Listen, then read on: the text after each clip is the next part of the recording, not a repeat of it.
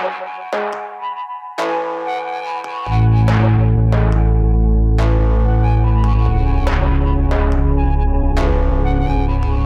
Бородатого времени суток. Вы слушаете самый полезный русскоязычный подкаст о фитнесе, правильном питании и здоровом образе жизни «Бердибилдинг».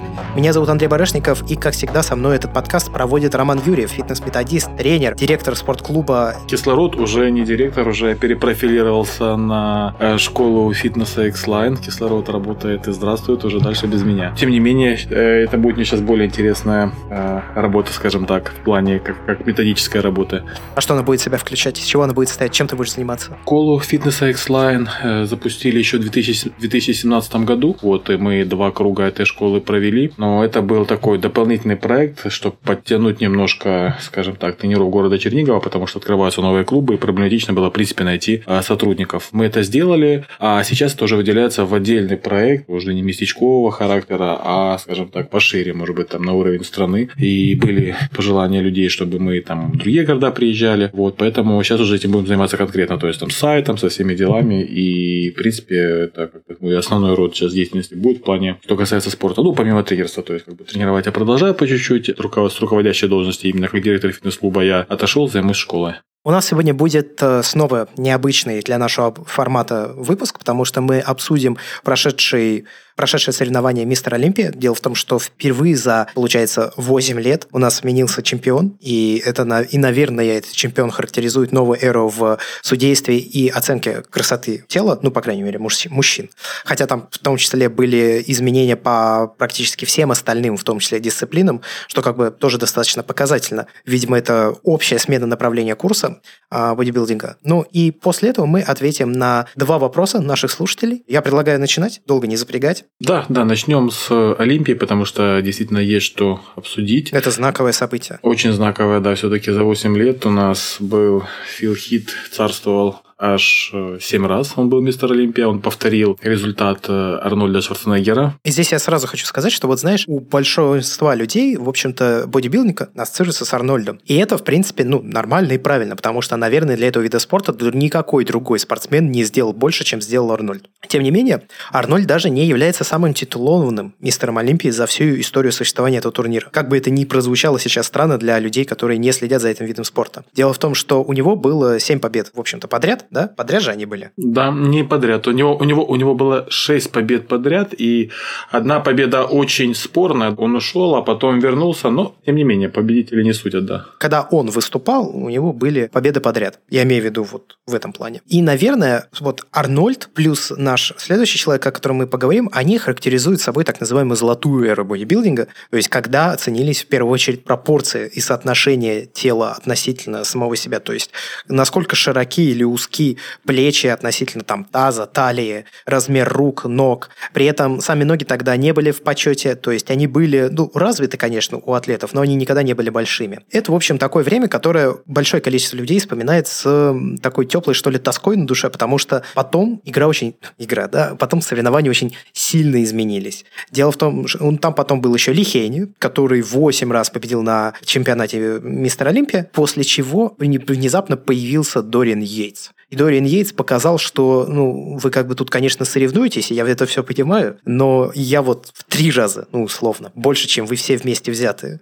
И выставил какие-то совершенно безумные мышечные объемы, которые на тот момент, ну, были практически невиданы. Там существовали несколько атлетов, которые могли с ним сравниться плюс-минус по размерам. Это Самир был такой, помнишь? Он уже умер, по-моему. По-моему, еще какой-то был чемпион, но их было мало. Их было мало, и да, они по сухости рядом. То есть, помимо того, что, да, помимо того, что Йейтс был э, очень большой, очень большой, он всегда был очень сухим. То есть, он прям, ну, собственно, я думаю, этим он и поразил. То есть, вначале он вышел огромный и мега сухой, ну, а потом как бы пошла мода на монстров. Ведь люди любят э, шоу, фриков там и так далее. И у бодибилдинга очень резко, я бы даже сказал, изменилось направление. Все начали смотреть на именно огромные куски мяса, которые выходят на сцену. Те самые, которые обычный человек, когда смотрит, говорит, не-не-не, Свет, Свет, я таким быть не хочу, не буду, нафиг ваш спорт, нафиг ваш бодибилдинг. Это, конечно, очень ну, неправильное представление о самом виде спорта и направлении, потому что,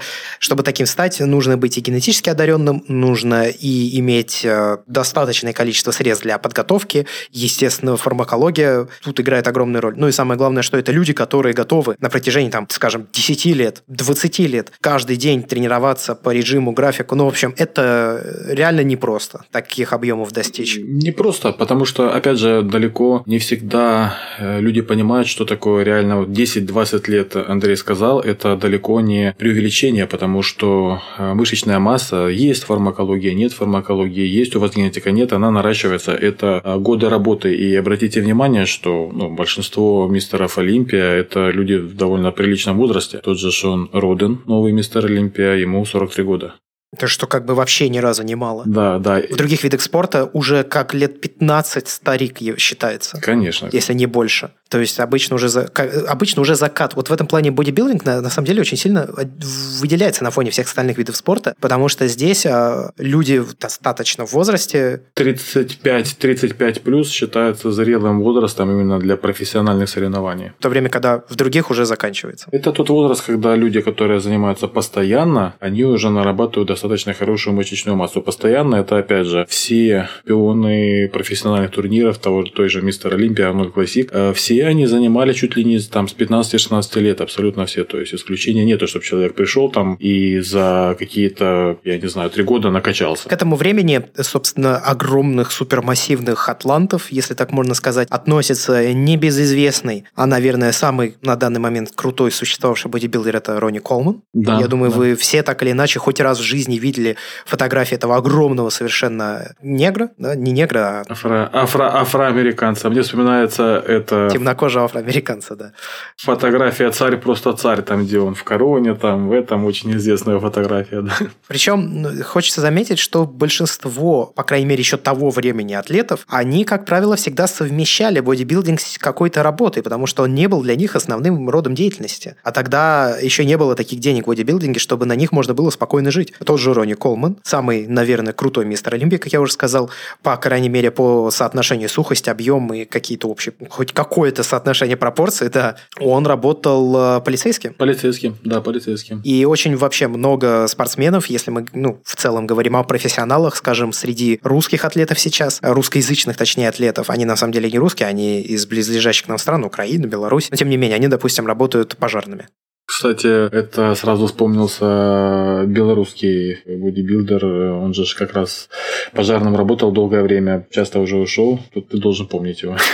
Да, да, да, я понимаю, о ком ты говоришь. Я, собственно, о нем уже говорил, но вылетело название, имя и фамилия из головы. И, собственно, есть еще Катлер, э, Джей Катлер. Это еще один атлет, который сумел урвать победу, собственно, у Колмана. Он его заменил, да? Да, да, да, именно он его заменил. Угу. Он его заменил, и, в общем-то, тоже такой, э, наверное, чуть ли не единственный белый, и который был сравним со всеми остальными по габаритам и объему, потому что все-таки, что не говори, а на Олимпе уже много лет доминирует в первую очередь, конечно, как раз э, темнокожие афроамериканцы. Да, да, ну это генетика как бы у них. Алексей Шабуня, вот белорус вспомнил. И чтобы понимать вообще, о каких объемах идет речь, просто ведь бодибилдинг – это такая штука, ты смотришь на фотографии, ты видишь, ну да, здоровый, очень возможно здоровый, но насколько он здоровый, оценить сложно, потому что рядом с ним на сцене стоят точно такие же здоровые атлеты. Нужно понимать, что Олимпия – это вот топ-топ-топ-топ среди вообще всех людей, которые тренируются и хоть как-то пытаются выступать. Чтобы туда попасть, тебе нужно сначала пройти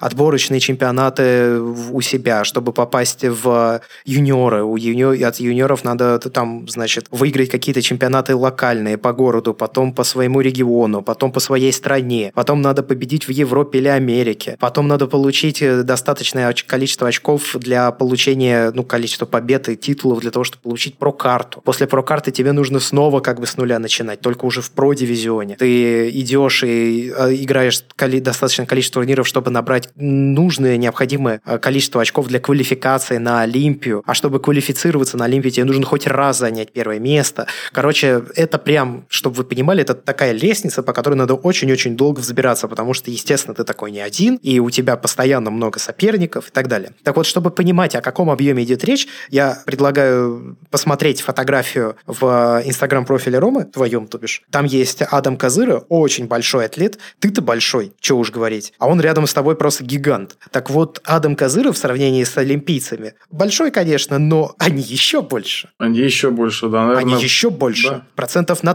15 минимум, а может быть еще больше. Если мы скажем о каком-нибудь Мамду, там и все 30, скорее всего. И, собственно, после всех вот этих вот э, господ, чуть-чуть, чуть-чуть судейство Олимпии снизило свои ставки на объемы и чуть-чуть повысили важность пропорций, и на сцену сразу вышли, э, вышел, точнее, один атлет, э, Фил Хит, которого называли, собственно, удачливый, да, у него, по-моему, и... Его миф... У него, у него а, много сейчас. титулов. У него много титулов и присказок, как его зовут. Он типа супер одаренный. И вот, в общем, Фил Хит семь раз подряд победил на Олимпии. Причем он так в легкую побеждал своих соперников. У него был один год, когда была реальная конкуренция от эм, Кай Грин. От Кай Грина, да, да, да. С да. ним все время, да, там реально, ну, вообще, опять же... Очень близкие по, по уровню были атлеты. Да, очень близкие, и очень, ну, много было после этого кривотолков насчет того, что если бы Кай Грин не со своей э, скандальной... Репутацией? Э, репутацией, да, он бы победил, просто они поставили соображения именно... Политических.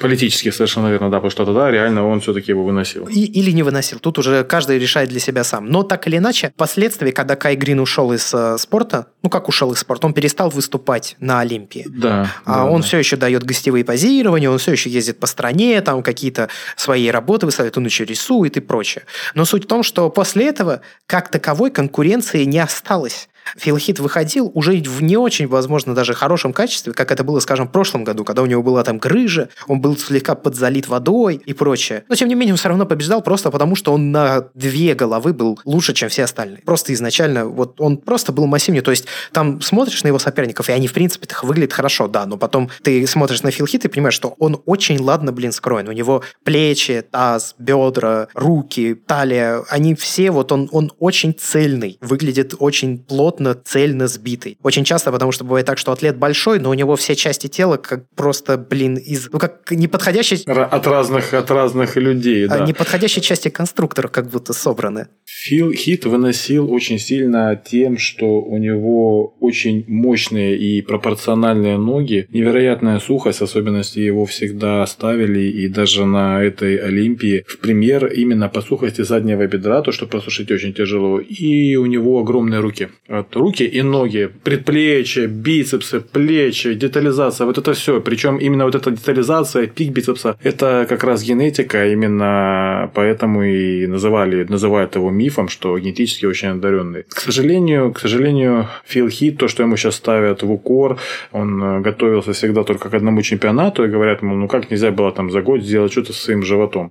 Я не поддерживаю таких людей, то есть э, что там было на самом деле сказать сложно. И опять же, э, сказать, что просто Фил Хит расслабился и забил, э, я тоже не могу. Я скорее склоняюсь к тому, что все-таки действительно у него были проблемы, и действительно от нагрузок у него разошлась сетка, которая должна была держать у него э, мышцы живота, и в части, скорее всего, эта проблема и есть. Тем не менее, Хита еще и ругали за высокомерие. Вот, потому что не раз, в том числе и отечественные журналисты от спорта, от бодибилдинга, не раз упоминали, что Фил на соревнованиях такой весь окруженный свитой, и подойти к нему тяжело, и вообще он как-то односложно отвечал. Игнорирует, да, да, да. Э, на предпоследней и на последней Олимпии он себя вел достаточно высокомерно со своими соперниками, особенно на это его тоже. А, в отношении того же э, Шона Родена, как он высказался, нелицеприятно. Может быть, это тоже повлияло на решение судей в том числе, хотя, опять же, будем откровенными, Шон был великолепен. В этом году. А, собственно, Филу Хиту пророчили восьмую Олимпию, и таким образом он бы вошел в топ-1 среди всех существовавших за всю историю бодибилдинга соревновательного атлетов. То есть он вышел бы на один уровень с Лихейни и Ронни Колманом. Да. Однако этого не случилось. У него забрали победу. Ты знаешь, мне даже кажется, что, возможно, это было целенаправленно сделано судейством, просто потому что, ну, все-таки он не их уровня атлет. Вот. Мне кажется, что туда просто так, даже если ты очень крутой, туда просто так не возьмешь. Но это исключительно мои домыслы, потому что на, в этом году действительно Шон Роден, который начал выступать на Олимпии всего лишь 5 лет назад, что, в общем, немного. Посмотрим, сколько Декстер Джексон выступает. Так это вообще какой-то уникум.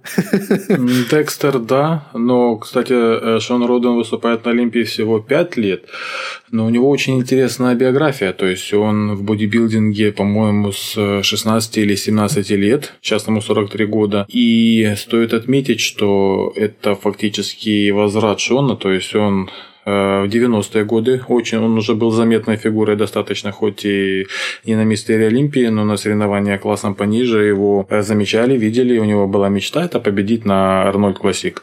Он на Олимпию как бы даже не замахивался. А Потом, опять же, стоит отметить, что у Родена было немало серьезных травм. Одна из них – это он повредил сразу 9 сухожилий в руке. Это 90-е годы были. И. А как так получилось, что он 9 сухожилий? Что, что, что он делал в этот момент? Это и, во время тренировок. То есть он всегда отдавался тренировкам. Кстати, вот очень интересно, что э, у Родена нету таких видео, там, где показывают, как он страдает, там тренируется так, что э, жопа на разрыв. Вот. Э, ну, правда, ради он вообще даже позирование, да, оно у него всегда очень такое, по крайней мере, лицо расслабленное. Да, да, он спокойный. Вот ощущение даже, как будто он слегка удутый, что уж говорить. Но это шутка, конечно, но тем не менее, тем, да, у него... Тем, тем не менее, это вот одна из серьезных травм, причем врачи говорили, что чудо будет, если он сможет хотя бы держать в руке там ручку или карандаш. Он восстановился. Вторая травма, у него была очень серьезная травма в начале 2000-х спины. Вот. Вплоть до того, что тоже говорят, мол, все, суши сухари, в спорте тебе делать нечего. Он после нее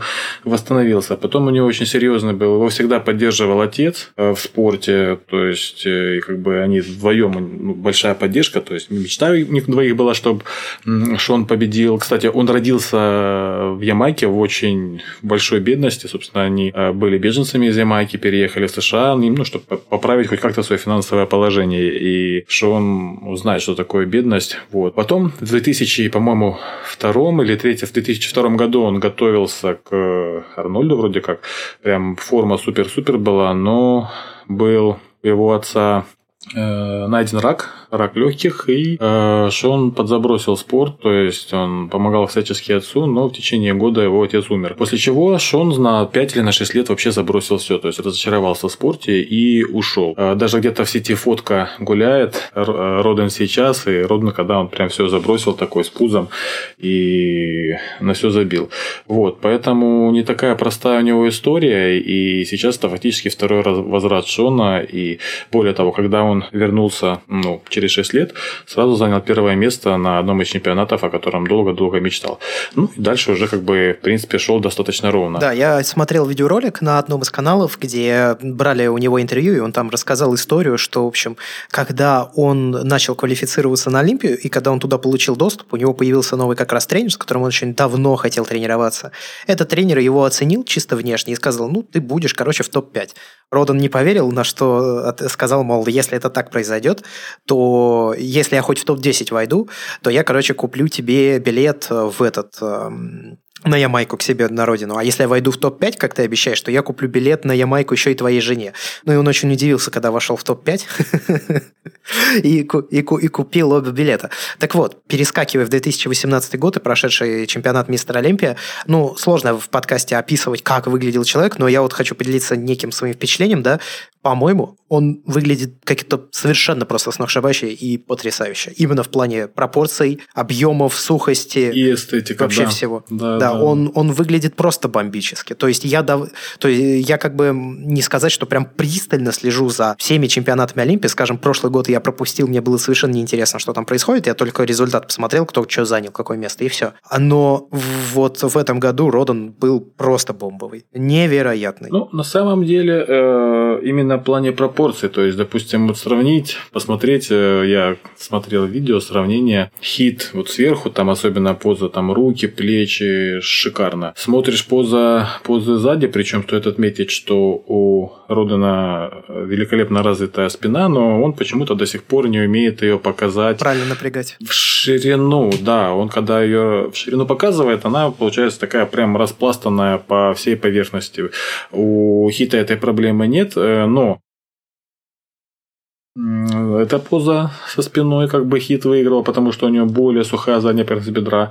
Но когда смотришь в сравнении, реально вот это они рядом стоят, и прекрасные пропорции Родана, и при этом хит с с трудом контролирующий свой живот. Да, тут, конечно, ну, опять же, получается, что один в один, э, то есть где-то хит, конечно, вот именно в мелочах выигрывает, руки, ноги, э, сухость, чуть-чуть э, задняя поверхность бедра, но когда смотришь в целом, если бы опять хиту отдали победу, мне кажется, что там бы судьи просто закидали тухлыми томатами, да, да, помидорами да, да, да. и тухлыми, да, и яйца, и тухлыми яйцами. И второй важный момент – это политика. Дело в том, что уже в прошлом году э, я обратил внимание, что Олимпию обсуждали не то, что со скукой, а как бы вообще, ну, есть Олимпия, придет Хит, всех победит, а ну, посмотрим, кто будет на втором, на третьем. Все, то есть, э, ушла интрига, а ушла интрига, э, значит, меньше денег, меньше привлечения. Стоит понимать, что все-таки даже такие соревнования такого уровня, это в первую очередь бизнес. И э, функционерам Олимпии нужно сохранять интерес публики к этому бизнесу. И как раз подошло то время, я думаю, что тут, мне кажется, без вариантов было. То есть, и все вместе так сложилось. Просто вышел реальный человек, который смог составить полноценную нормальную конкуренцию, и что никто не скажет, мол... Ну, и сразу ему сразу присудили. ему присудили, совершенно верно. То есть, тут можно сказать, что Хиту еще и не повезло немножко. Интересно, как будет в следующем году, вернется ли Хит, если будет выступать на первое место, или же, может быть, себя покажет Рули Винклер, который тоже очень активный и круто прогрессирует за последние годы. Я бы сказал невероятно, потому что он из реального колобка, то есть ну, всегда его троллили за живот. Даже в этом году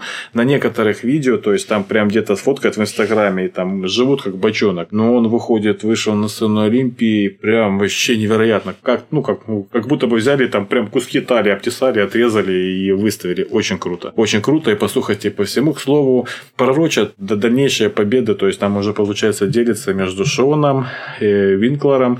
И, ну, а насчет Фила Хита еще вообще как бы непонятно, вернется, не вернется, и как это все дальше будет непонятно. Такие вот, наверное, мы личные свои подвели результаты соревнования Мистер Олимпия. Возможно, кого-то заинтересует этот вид спорта и этот э, чемпионат. Вы посмотрите, как то выглядит, что происходит, какие там позы они выставляют, как это...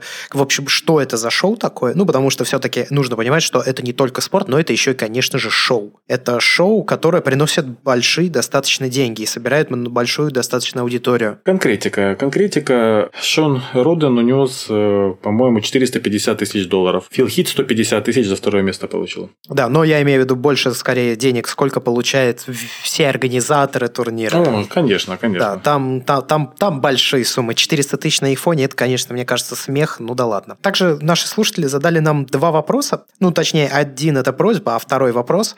А, мы сначала ответим на просьбу, потому что звучит она следующим образом. Добрый день. Если есть возможность, сделайте, пожалуйста, выпуск про занятия с гирей. Желательно не в контексте вспомогательного снаряда, а как основного или единственного инструмента работы. Интересует целесообразность, эффективность, оправданность и ожидаемый результат и все прочее в вашем традиционном, вдумчивом и информативном стиле. Ну, спасибо большое за наш вдумчивый традиционный информативный стиль. Дело в том, что я, наверное, буду за обои говорить, если не так, то Ром меня поправит, но ни у одного из нас нет нормального опыта работы с гирей гирями. То есть я не знаю насчет Ромы, но я вообще гири в руках не держал. Я, я, да, я не знаю даже, как ощущается этот снаряд в руке. И, к сожалению, я, соответственно, не могу о нем говорить. Я знаю, как, как они примерно делают э, различные махи. Это участвуют ноги, там спина участвует, плечи, руки, но это все, что я могу сказать. Поэтому нам, наверное, надо либо кого-то пригласить в подкаст, условного Виктора Блуда того же самого, если согласиться. Да, да. А насчет гирь, тренироваться с гирями в плане каких-то трюков или гиревого спорта, да. Но использовать гири для силовой работы, разве используется только как замена. То есть гиря великолепный снаряд для э, приседания и плие. Э, гирями, в принципе, можно отчасти тренировать дельты, но то же самое можно делать и гантелями. Вот. Поэтому это интересно, интересно как отдельный гиревой вид спорта. Я знаю, что это достаточно сложный вид спорта. И там, э, ну, как бы я знаком с гиревиками. Вот. Есть даже там один дедушка, там под 80 лет, но до сих пор в прекрасной форме. И что он с этими гирями творит, это невероятно. Но это техника, техника, еще раз техника, причем техника уровня тяжелой атлетики. Здесь нужно понимать, э, ну, на мой взгляд, да, я не знаю, так это или нет, но мне кажется, что, может быть, это не настолько эффективный снаряд, как специализированные приспособления для тренировки той или иной группы мышц, но зато он универсальный. Я об этом и говорю. Ну, насчет универсальности, ну... ну...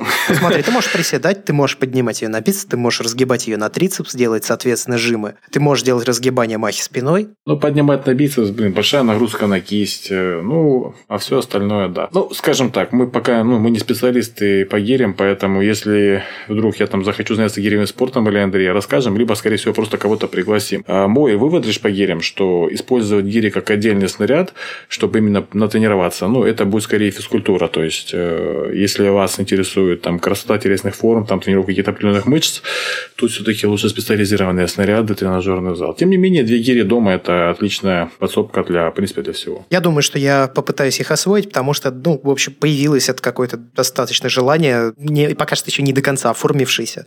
Может быть, в следующем году что-то такое будет. Второй вопрос, который нам задали, это уже вопрос, на который мы можем ответить, Рома может ответить, о варикозном расширении вен. Здравствуйте. Хочу поблагодарить вас за подкаст. Именно благодаря Бирдбинг я начал вести здоровый образ жизни и стал чувствовать себя намного лучше. Однако мне диагностировали варикозное расширение вен на обеих ногах. Врач рекомендовал заниматься динамическими видами спорта в компрессионном трикотаже, а в тренажерном зале избегать повышенного внутрибрюшного давления. Скажите, пожалуйста, как построить тренировочный процесс так, чтобы не усугублять состояние вен? С уважением, Камиль Ишмуратов. Э, да, я на этот вопрос э, готов э, ответить и отвечу. Первое и самое главное, ваш э, лечащий врач сказал все правильно касательно использования компрессионного белья. Опять же, еще зависит от того, какого уровня варикозное расширение вен. Если э, нету негативных ощущений, то есть болевых каких-то ощущений, там отечности, серьезной лодыжек, синяков, возникающих внезапно там на лодыжках, э, да в принципе человек не сможет вообще нормально заниматься, если действительно там серьезный варикоз такой, что э, противопоказан спорт. Для того, чтобы чтобы не ухудшать состояние, достаточно действительно компрессионного белья раз. И что касается э, увеличения давления внутрибрюшного, это одна из медицинских рекомендаций. Но стоит понимать, что варикоз э, если это касается внешних вен, то, что мы видим, то, в принципе, Скорее проблема косметическая. Э, если бы был обнаружен варикоз внутренних вен глубоких, э, это, конечно, намного все серьезнее, но там и противопоказания другие. Поэтому могу дать такие рекомендации. Первое, можно особо сильно не париться касательно нагрузки, то есть, что вы что-то сильно где-то там усугубите, особенно если вы действительно будете использовать компрессионное белье для этого. А единственное, если хотите максимально себя обезопасить, то исключите из своих тренировок в частности на ноги выпады, и исключить приседания со штангой. Хотя, опять же, скажем так, ну, насчет приседаний я бы, в принципе, не, не исключал, если, опять же, повторюсь, у вас это самый варикоз, просто чисто косметический, ну, то есть видно, что как бы вены на ногах повылазили немножко, но не критично. Что делать, как, каким образом тренировать ноги? Сгибание, разгибание, сведение, разведение. А жим платформы, причем, если хотите, опять же, максимально обезопасить себя, то жим платформы одной ногой. То есть, по большому счету, без осевой нагрузки. Нет, речь не в осевой нагрузке, речь, чтобы не создавать излишнее... Внутрибрюшное, да, я понимаю. Внутрибрюшное давление, совершенно верно. Но просто когда именно на тебя да, условно давит штанга сверху, ты как раз и а, напрягаешь ну, пресс, да. чтобы удержать, и появляется вот это самое внутрибрюшное давление. И, соответственно, если вообще что-то сверху давит, то самое, да, осевая нагрузка, то ты напрягаешь пресс, чтобы себя стабилизировать. И вот здесь возникает то, чего человек должен избегать. Разве не Да, прав? ну в таком случае придется запретить тогда и армейский жим и прочие все вещи, если уж совсем так перестраховываться. Но, опять же, повторюсь, а, все хорошо в меру, и, допустим, там приседания с весами, когда вы не используете тяжелоатлетический пояс, а это вплоть до э, веса штанги как ваш собственный вес, и может быть даже больше, можно и приседать, это не проблема. У меня есть свой собственный опыт, то есть у меня небольшой варикоз на левой ноге есть, который особо меня не беспокоит, и так, чтобы он ухудшился с, ну, сколько лет я занимаюсь, у меня эта проблема, причем не из-за спорта возникла, вообще как бы варикоз, стоит понимать, что это отчасти может быть и генетическая проблема, у меня, например, та же проблема и у бабушки, и у мамы, и, скорее всего, она мне перешла. Это может быть проблема, связанная с гормонами, отчасти гормональный розлад на украинском, на русском не помню. И это может быть еще проблема, естественно, образа жизни, то есть э, мало движения в нижней части тела. Стоит понимать, что сердце и э, наши мышцы, в особенности в нижней части тела мышцы ног, это единая система кровообращения, потому что именно за счет мышц кровь перемещается по мелким капиллярам. И когда ноги не работают, и в основном мы сидим, сердце пытается протолкнуть эту кровь сквозь не работающие капилляры, и начинается тоже повышенное давление, серьезный износ сердца и нагрузка на вены, после чего начинают страдать клапаны, после чего возникает варикоз. Еще один важный момент питания тоже тоже в том числе. То есть э, вена это белковая структура, клапаны белковая структура. И если недостаточно в вашем питании белка, то э, вены могут восстанавливаться плохо. Это же может в итоге привести к проблемам там, с тем же закупоркой вен, с холестерином. Причем не просто, мол, холестерин, потому что мы жирно едим. Ни в коем случае. У вас просто-напросто вены хрупкие становятся, вены, капилляры. Для того, чтобы быстренько их зашпаклевать, телу необходим холестерин. Собственно, холестерин низкой плотности, который для шпаклевки используется и хрупкие вены. Организм вырабатывает большое количество холестерина, чтобы это все дело зашпаклевать, и имеем, опять же, эти самые проблемы. Поэтому я всем этим хочу сказать, что на питание свое внимание тоже обратите, чтобы было достаточное количество белка. По тренировкам, если хотите максимально себя обезопасить, работайте по одной ноге, то есть исключайте приседания. Если это жим-платформы, то жим-платформа одной ногой, левой, правой, чтобы не увеличивать давление. То есть в любом случае один круг кровообращения у вас будет свободен по одной либо по второй ноге. А, собственно, и все. Но опять же, мой личный совет, то есть можно на самом деле сильно не заморачиваться, если у вас не экстремальные веса. Можно и приседать, и все, что хотите делать. Ну, это как бы так. Ну, на этом, наверное, все. А, не забывайте ставить оценки нашему подкасту в iTunes и оставляйте свои комментарии, отзывы. Мы их все читаем, и это для нас очень важно. В том числе это важно для того, чтобы об этом подкасте узнало как можно больше людей, которые заходят в каталог подкастов iTunes и видели в категории Birdie Building, а может быть даже если вы очень постараетесь, то увидеть его в общем топе. Это было бы очень прекрасно, круто и приятно. А за сим все. Таким вышел новый выпуск. Спасибо большое, что слушали. С вами был я, Андрей Барышников и Роман Юрьев. Всем пока. Пока.